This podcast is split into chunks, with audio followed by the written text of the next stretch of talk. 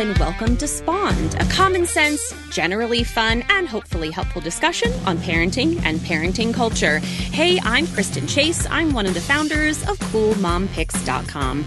Today, we're talking with Michelle Icard and her new book, 14 Talks by Age 14. Oh man, I know this is a book my parents probably wish they had.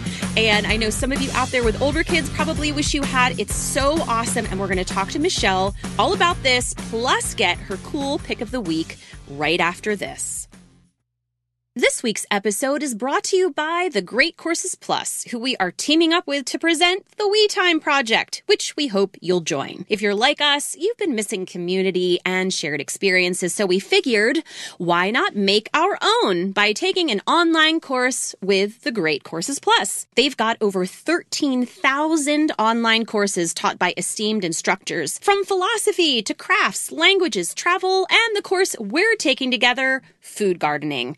You can can watch them anywhere, anytime, though we're hoping you'll join us this week to try this awesome course. And because they're offering a free month trial with unlimited access for Spawn listeners, you can take the class plus however many else you want for free. If you want to join us, and we hope you do, it's so easy. Sign up for the Great Courses Plus through our special link. You'll automatically get their free month trial when you do. Then check out that food gardening class we're taking. We'll have it linked up on our podcast page so you can find it. Just watch one of the videos or, you know, all of them if you're an overachiever and join us on Monday night, March 15th at 9 o'clock Eastern to chat about it on Facebook.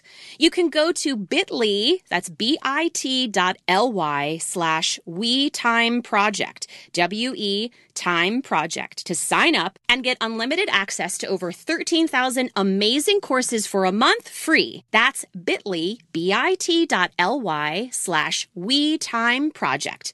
We hope you'll join us and that we'll see you on Monday night on Facebook.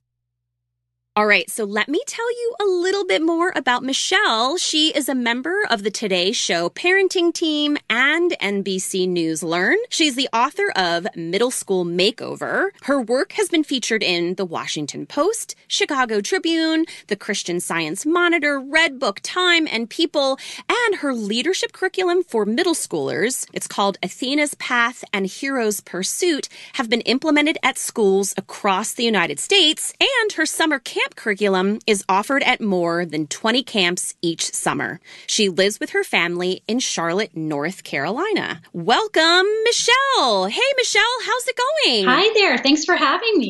first of all, congratulations. I can only imagine how writing this book was because these were probably conversations at some point in time you were having with your kids or had with your kids or wished you had with your kids. Talk a little bit about that. Well, you're right. Part of the impetus behind this project was my own experience raising kids. I started working with kids who are in this age range, the middle school age range, when my kids were two and four, and now they're 18 and 20. So we have been through it all. So a lot of this was taken from my own experience. And then I also work with tons of parents of kids this age through my other stuff that I do. So I just knew that this was an area where parents needed some concrete help. They they know they want to have these conversations, but it's really hard to figure out how to do it. Well, I feel like this book is something that parents have been waiting for. And I think we know some of the conversations that you talk about won't be a surprise, right? You know, we've heard about the conversations, but I'm wondering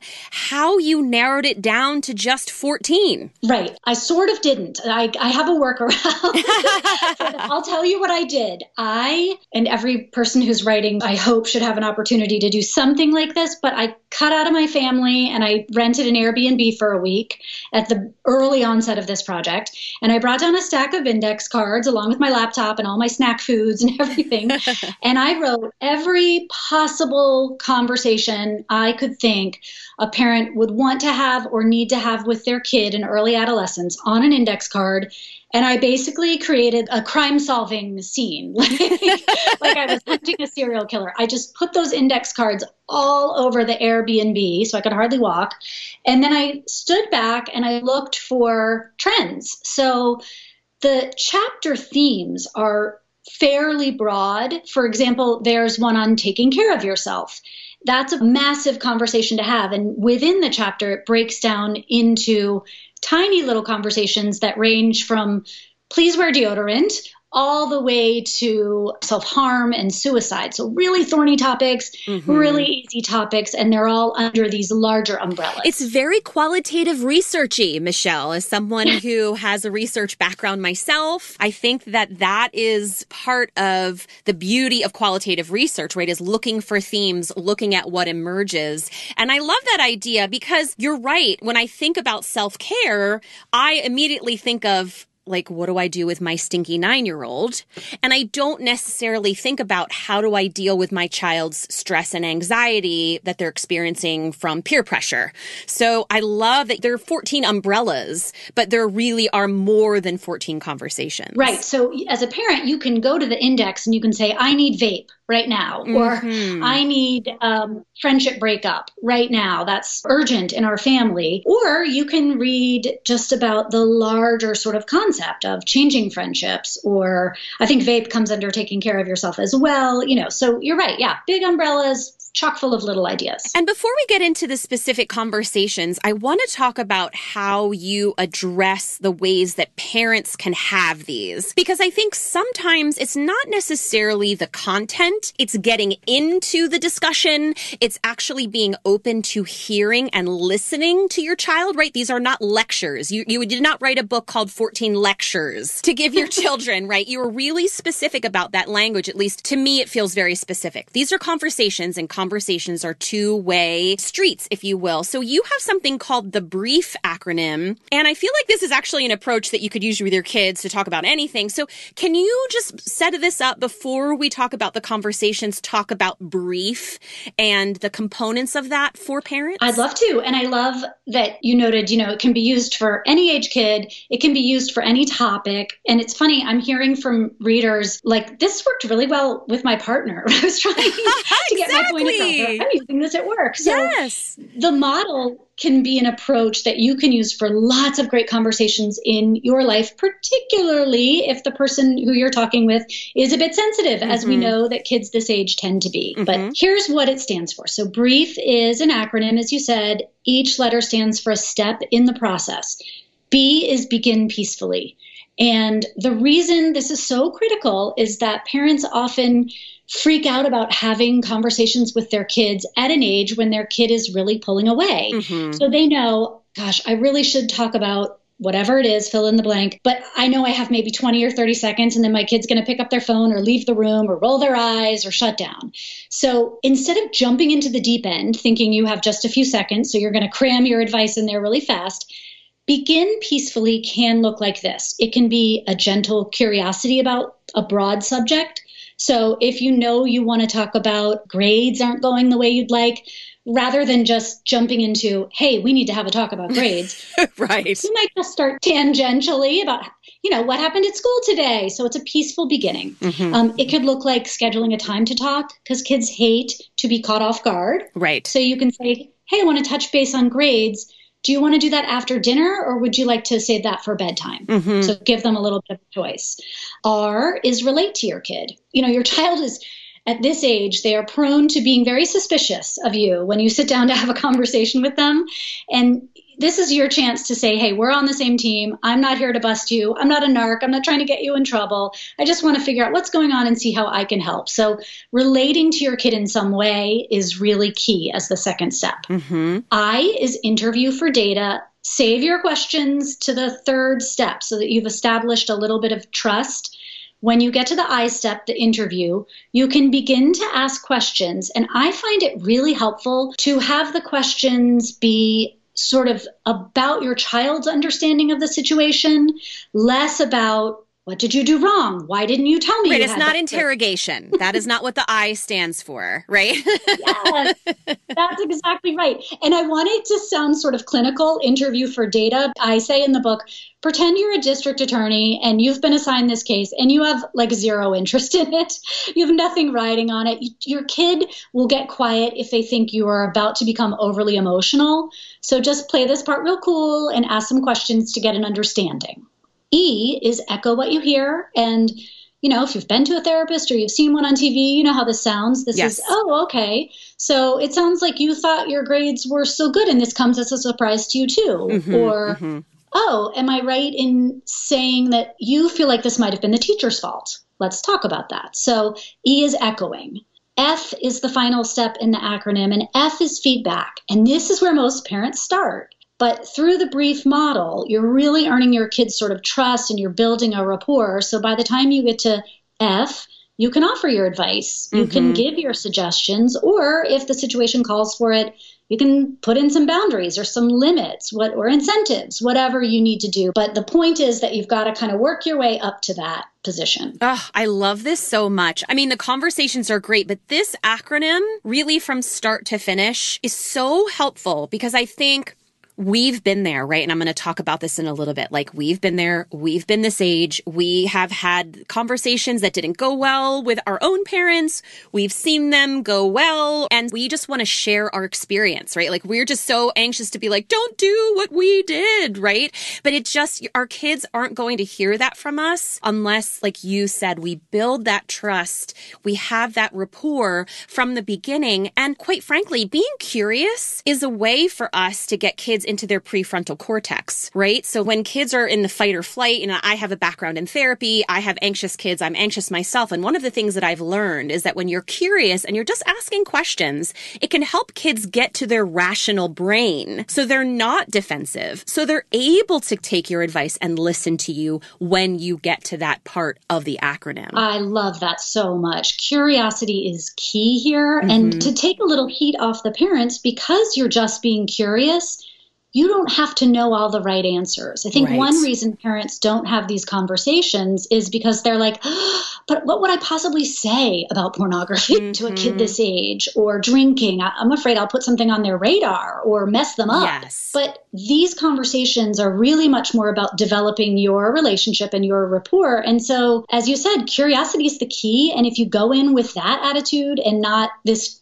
pressure on yourself that you need to get it right, mm-hmm. it's going to go great. Well, and also when you set yourself up as a person who's willing to have the hard conversations, we've always talked about this, uh, you know, on Spawned and on Cool Mom Picks. Like, if you're willing to have those hard conversations, and even if you're uncomfortable, if you can kind of make yourself try to look like you're comfortable, like you're going to set yourself up in the relationship where they're going to be willing to come talk to you about the hard things. So, actually, let's talk about the conversations because you kind of hinted a little bit bit at this in terms of what age, right? Or like people can just look up vape or they can look at the whole self care umbrella. But can you talk specifically about what age, if you have a recommendation? Is there an order that works better than others? Like, is it just like, my kid came home and was talking about, like you mentioned, grades, so let's do it? Or are you a little more methodical about these? I think you can take either approach. In general, I find that a more organic approach feels good to everybody involved. So, like your kid comes home and mentions something, or you're watching TV and a character does something and you think, hey, that might be a really cool segue into this conversation. That's great. But sometimes those opportunities don't present themselves naturally. And so you've got to create them. The way that I wrote the book is the 14 chapters, in my mind, they progress from easier conversations to more nuanced. And within each chapter, there are two or three examples of the brief model in action. So I'm mm-hmm. giving you scripts. Your kid's not going to follow them, but at least get, puts you at ease to say, okay, this is how this would play out potentially. It's it's helpful to hear it run through. So you're getting practice. So you start with the easy stuff and then make your way through. But as you said, maybe you're going through, you're on the sixth conversation and you say, Holy cow, we've got to jump to the 10th. Mm-hmm. Something has come up. It's great to bounce around like that. And I will say one other thing that I'm very excited about. I have created an online course that goes with the book. Oh, amazing. Yeah. That's great. So if you read the book as the parent and then you think, okay, how do I start the conversation on friendships changing mm-hmm, or on mm-hmm. retaining your creativity or fairness? Every month a new module comes out. It's 30 minutes long. You do it with your kid. It's meant to be a light introduction to the topic. So it's BuzzFeed style quizzes and activities, and it's just a way for you to dip your toes in together. Oh, that's so, so helpful. We'll be sure to make sure that all of this information, obviously, along with a link to your book, is on our Cool Mom Picks podcast page. I think that's helpful. And the way the book is set up, I've read it, I've gone through it. You can easily jump around. It's not like you're missing something if you go to the one one conversation about sexuality and then you were on another conversation about self care. Like it's really set up in such a way that it can be a reference, which I think takes a little pressure off parents, right? Because we're like, do we have time to read all of this? How do we do this? So you can definitely use this as a reference. You know, I was looking through the conversations before I read it. There are many of them that are hard ones that either we didn't get from our parents ourselves or like just may stir up some difficulties for us. You know, maybe we had trauma around some of them and they're triggering to us. And so this is a tough question. But, you know, when we have these conversations with our kids, and Judith Warner talked a lot about this when she came on talking about middle schoolers and some of the issues, is that it brings up so much for us. You know, like we remember having these conversations. We remember situations when our friendships changed and a lot of the things that you talk about. So, do you have any advice or ways that parents can kind of get around themselves, you know, or like get over yourself in a way or deal with your own stuff so that you can be better equipped to talk to your kids? Because a lot of this is about us, right? There is a bit of pre work that I think you need to do where I see families getting into really tense and confusing situations that sort of feel like I don't know how to get control back. It's when parents haven't gotten a handle on what their hopes and intentions are beforehand. So just very recently, I was talking with a group of parents about curfews, mm. and you know, parents like to sort of collect data from each other. So, you know, do you do your kids have a curfew? What time? What do you think about it? And we got into a more philosophical conversation around, well, what is the point of our curfew? What are our biggest fears here? Mm-hmm. Do we not want our kids to be so entitled that they feel like they can be out at all times? Do we really worry about safety at a certain point? Is it our inability to fall asleep because they're out. There are millions of reasons that are pro and con. And and people in our group, some felt like curfews are essential and some felt like, yeah, you know, I don't think I'm going to do a curfew after we had this conversation. But the pre-work, whether it's thinking about your past experience, as you talked about, or whether it's just thinking at a broader level, like what is the point of this? Why do I have a hangup about kids dating in middle school? What what's my big fear here? That's often the question I ask myself. Mm-hmm. What am I most afraid of? And are there ways I can mitigate for that without just blindly making rules that I don't have a grasp on, mm-hmm. then then I can't quite defend when my kid comes to me. So I think pre-work is really important and that's mostly just thinking it through. That's so helpful to know because I think we're required to do pre-work for a lot of other things, right? Like I didn't go into the interview with you without like reading the book and in exploring some of the issues that I had with, you know, my the own conversations, right? Like I think about pre-workout like when we go to the gym and they're like you need to, you know, uh, make sure you have carbs. So it's like I, I like this idea of being able to relate it to other things in our lives. Like when we dive into a cold pool, it's not super fun. Right. so like walking in slowly and like, you know, tempering our experience, whether it's a cold pool or conversations with our kids, it, it totally can change not only the experience of it, which is you want it to be successful and positive, but then that can inform the future conversations you have, right? It's like you're setting yourself up for success that's entirely it. And the idea is I love that you said jumping into the cold pool. There are moments in here in the book where I say, this is a conversation you've really got to think about. You know, mm-hmm. dating and sexuality, technology is another one where we tend to go as parents, I don't really know why, but it seems like I shouldn't let my kids do X, Y, or Z mm-hmm. because other people aren't letting their kids do it, or because I read some scary news articles about it, or because I don't understand it. So I'll just say no to that. And I think we make our lives easier if we do a quick little dive in and get a better understanding of what we're talking about before we bring in kids' minds that can be um, impulsive and combative and questioning and all of those things. Now, what do you say to folks who look at the list of the conversations you have, which, you know, there's drugs and alcohol, sexuality, like t- these like sort of classically tough conversations. I'm sure you've heard from some parents at one point or another who say, you know, kids aren't old enough to have that conversation. My kids aren't old enough to be talking about that. This is something that they need to do when they're older. This is a mature conversation. And I mean, I have thoughts about that, but I'm curious to know what you think about some of these conversations which do skew older. Like, what are your thoughts on starting them, you know, in some ways with younger kids? Oh, I love to start young. mm-hmm. I'm a big fan of starting young. I think you need to have some common sense around not oversharing. And there is a section of the book where I talk about what's appropriate for having these conversations with your kids. But I think each of these conversations can probably exist at a young elementary school level and then ramp up as kids get older. So none of these conversations are one and done. Mm-hmm. There, there isn't a master conversation that you have that checks the box and phew, you did it. you know, I think the sex talk should begin super, super early with a complete, you know, here's how it all works by age 8 mm-hmm. I'm a fan of that approach. I am too. You you don't have to convince me. I mean, I did yeah. write a sex book for parents, so I'm very sex positive. Yeah. But I also feel that starting it early sets the groundwork for the conversations you want to have later. Oh, I completely agree. And then you just calibrate to where your kid is. And, and the easiest way when parents say, well, I don't know how to calibrate to where my kid is, ask them. Yes. What do you know? What do you understand? And what are you curious about? And from there, you can gauge your answers to be appropriate to your child. But I believe that we are in the business of keeping the door open. Mm-hmm. We want our kids to come to us when they have questions, when they feel lonely, when they're concerned, when they're angry and they can't get a handle on that. And so if you prove that you are a person who can talk about these things without freaking out, then your kid is far more likely to come to you in the future when the topics get bigger and harder. Yes. And by the way, you know, I love Jordan Shapiro. I'm not sure if you read his book, The New Childhood, but one of the things he talks about is how like starting young is great because they listen to you. Right. They think you're cool.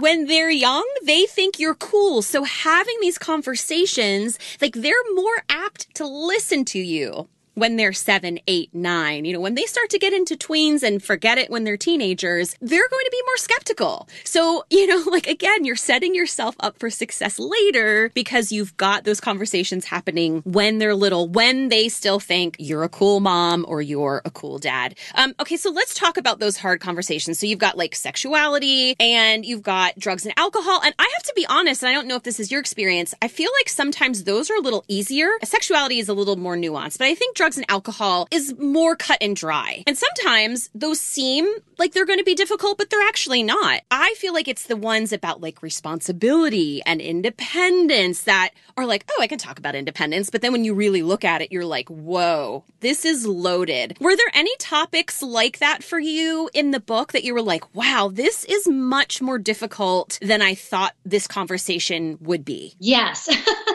and I think you're right that the things like drugs and alcohol, I mean, it's a pretty clear line, mm-hmm, uh, mm-hmm. right? We have we have a pretty clear stance on 14 year olds and drugs and alcohol, right? Right. But these other things, the ones that you mentioned, those are the conversations that require the pre work, that require you to really have a better understanding of where you stand on these things. For me, fairness was a really tough oh, one. Yes. And that yes. that comes up a lot in your home if you've got multiple kids mm-hmm. because never fair between siblings. Indeed. You know, I have two kids and I was really sensitive to that with my kids growing up and always trying to make sure that I was dialed into who each kid was individually and I made my best effort and still really screwed it up in one way.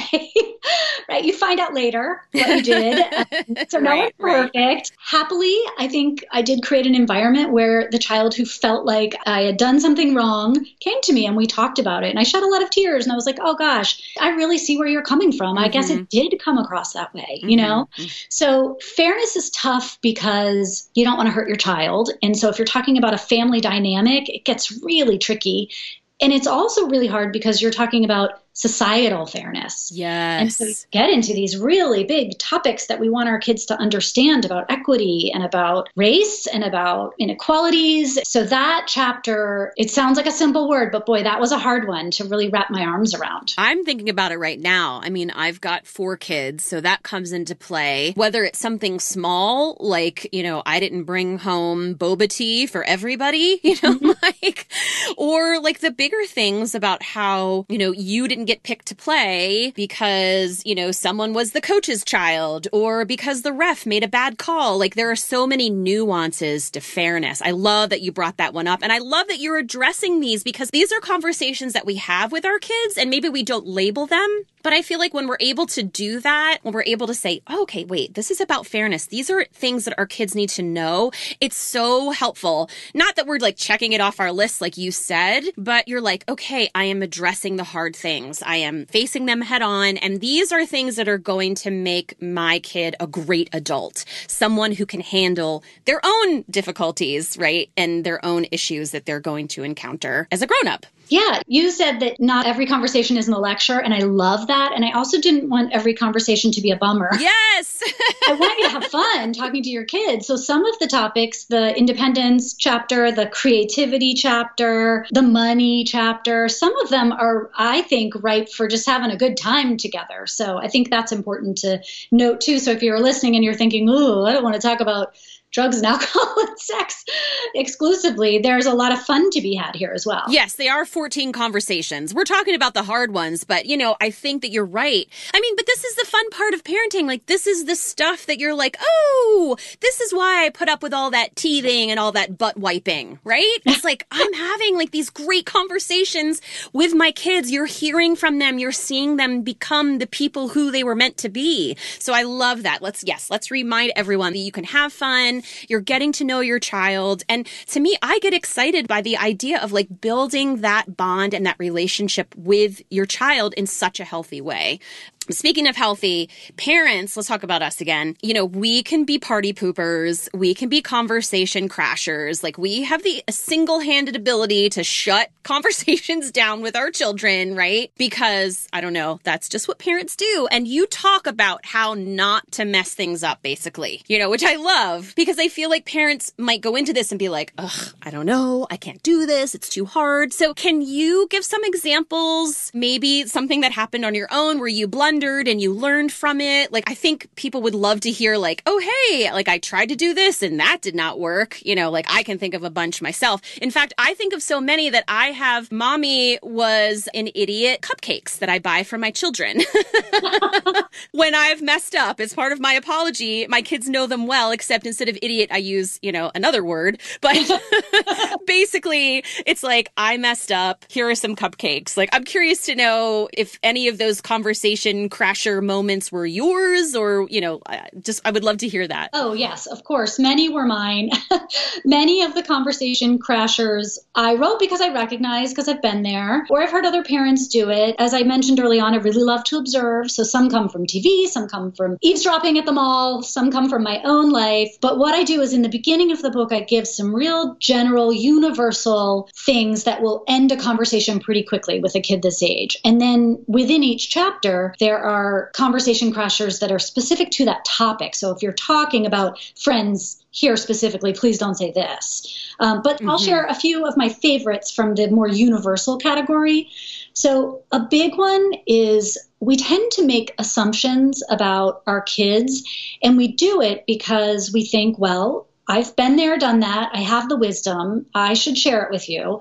And what that sounds like is, you know, I wouldn't do that. You're going to regret that. If, if you mm. make that hmm. decision, if you quit the baseball team, you're going to regret it. Right. And for a child who is going through the process of becoming an individual, becoming independent, separating from the parent, what they feel is you don't know me. I am my own person. Yes. You don't know right. how I feel or how I will feel in the future. So making assumptions like that, it's not helpful. What you can do instead is, like we said before, get curious, ask questions. So okay, let's think this through. If you decided you wanted to quit, what would that feel like in a week? What would it be like to not go to practice anymore? How would your teammates respond? How would you mm-hmm. feel about how they respond? Oh, so, that's so good. That's so yeah, good. Get them to think about it a little bit instead of you having all the answers and being omniscient, which I know that we sort of do, but it doesn't help our kids. They deserve the same opportunity to earn wisdom that we got right? Mm-hmm, Another mm-hmm. one that kids don't like, and really no one likes this, but this is one that I do a lot. When I feel I've reached my absolute limit, I go to absolutes and I'll say, you never turn your work in on time. What is going on? I always have to tell you to write ah. everything down on your agenda and you never do it. And I need to know why. Mm-hmm. And because your kid is entering this phase of shifting from concrete thinking to hypothetical thinking, everything has gone from being black and white to this real gray area. So they're becoming like really terrible attorneys and they want to explore that gray area. So when you start using your absolutes, they can very quickly shut you down by pointing out the one time that they did turn something in on time. Therefore, everything you said is wrong. You're not to be trusted. Exactly. Yes, absolutes. Very bad. Very bad. And the other one that I am probably known for, I'm getting much better about this one, I will say. Once you're aware of these, I think it's easier to kind of tune into them and tweak them a little bit. But for me, I hate to feel like people don't appreciate what I do for them. I love doing things for my family. Yes. And I love to have just a little fun little bit of gratitude for it. I, I suppose most people are the same way, but I will get passive aggressive if I feel like I've done something really nice and I'm not recognized for it, or worse, mm-hmm. I'm sort of mm-hmm. snubbed. So mm-hmm. it's that classic situation where you've worked on a dinner and your day was really hard and you put effort into the dinner and you put it on the table and everyone's like, ew, we're having chicken. Yes. And uh, my go to would be, okay, fine, I don't have to cook dinner anymore. You know what? You guys can go there from now on. You can pour your cereal and that's that. But uh, never have I done that and then had my family be like, oh, gosh, Mom, okay, you're so right. right? Oh my gosh, we call that Beverly Goldberging yes. in our house. Yes, that's what we call it. So if if anyone, if our listeners are like, "Huh, you got to watch the Goldbergs," but the mom who we love, we love Bev, but my kids will be like, "You just Beverly Goldberged me, mom." we use mom goggles from that show too. Like you wearing your mom goggles on me. That's amazing. I think I'm perfect. I love it. Well, that's really helpful because I think it's nice to hear like, you know, parents, we mess it up. I think it's how we clean it up, right? It's how we clean it up. And what's so wonderful is you have laid everything out in the book, right? 14 talks by age 14. Like you've laid it out. So even if we feel like we're going to stumble, you show us the, the, the ways that we could possibly stumble and the ways that we can recover. So it's so helpful. I love this book, Michelle. And of course, people can find it everywhere you find your books. And where is the best place for folks to find you if they want to connect? Come to my Instagram, I hope, because I'm having a ton of fun there. And I like to keep it funny, but also I do, you know, parenting tips tips and things. So that's just my name, Michelle Icard on Instagram, and it's I C A R D. So you can find me there. You can join my Facebook parenting group. It's called Less Stressed Middle School Parents. So I'm there. And then my website is my full name too. So michelleicard.com. Fantastic. And we will link everything up. Of course, your book, which is out now, folks can get. We'll make sure that all the links are there. So if you go to coolmompicks.com, we'll link up Michelle's site and her book and her Instagram and all that good stuff too. Well, now it's time for Cool Picks of the Week.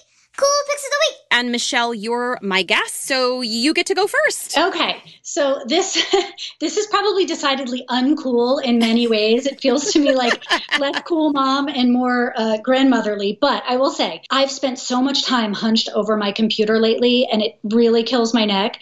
And so my nighttime routine after I wash my face has become Tiger Balm, slapping a bunch of that on my neck, and getting my heating pad and wrapping it around my neck while I start to fall asleep. And I listen to the Calm app. I love their bedtime stories. Yes. And it's helping me tremendously with stress relief and neck tightness. So I'm giving it up for Tiger Balm. Oh my gosh. Look, this is great. Tiger Balm has nostalgia because my mom used to use Tiger Balm. So like I smell it and it's like I'm back home as a little kid. And I, I also, I think many of our listeners are hunched over computers these days. So this is great. I love this. I'm so glad to hear it works. Yes. And you just slather it and you just put the heating pad and then just kind of do you roll your your shoulders? You just kind of just let the heat and the balm set in. You just sit there. You don't do any work at all. You just Yay. sit there you watch your tv or you listen to your audiobook or whatever it may be and it's a really delightful way to end the day. Okay well i'm a cool mom. I mean officially i am right. because of the website so i'm saying that's totally a cool mom Yay. you're good. You. all right mine is the kind of the opposite direction. Although you could enjoy this I, I do love the calm app though so i get the idea of chilling out. But i was just introduced to the show What We Do in the Shadows. And it's based on a movie that was out a few years ago. It's created by Jemaine Clement. And Michelle, I don't know, were you ever a Flight of the Conchords fan? Oh, yes, yes. Okay. So he is one half. Right. Right. And so whenever I talk about him, I also say that he was the crab in Moana, which helps people. They're like, oh, right, Jemaine. So basically, what this is, it's a mockumentary of vampire roommates living in Staten Island. Okay. Like just take a second and put that all together. It's on FX, but you can find it on Amazon. It is hilarious. I have not laughed so hard to, like honestly, like I was a big Schitt's Creek fan, laughed hard. This is a hard laugh. It's for adults, so let's keep in mind it is an adult show, older teens maybe, but it's called What We Do in the Shadows. It is so so funny. So I don't know, Michelle, if you're a binge watcher, like definitely add this to your list if you want to laugh. It's oh, Kristen, so good. TV is my everything. I keep a list. I'm very. I spend far too much time watching television. I love it with all my heart. And so this will be my next show. I'm excited. All right. Well, let us know what you think. And if there are any listeners out there that decide to take my advice, let me know what you think. It is really, really funny. I mean, just the idea of vampires hanging out in Staten Island. I mean, just that is funny. But if you love the Flight of the Conchords in particular, you're going to really love this. Awesome. I'm in. Thanks so much for joining us for another episode of Spawned. Huge thanks to our guest, Michelle Icard, and to our awesome engineer, John Bowen. If you've got a moment, please, please leave us a five star review on Apple Podcasts or wherever you listen. We would greatly appreciate that. And you know, when you do that, when you subscribe, when you download our episodes, it really helps other people find us. Of course, you can just share this episode. If you're like, hey, this applies to like six of my friends who are in the throes of tough conversations right now, just send them the podcast. You can also join us in our Spawned podcast community on Facebook, where we chat about the show topics and pretty much anything else you'd like to talk about. And fingers crossed that you're going to join us for our food gardening class with the We Time Project. Make sure you head over to bit.ly, that's bit.ly slash We Time Project to join us. Thanks so much for listening to Spawn. This is Kristen. Have a great day. Bye.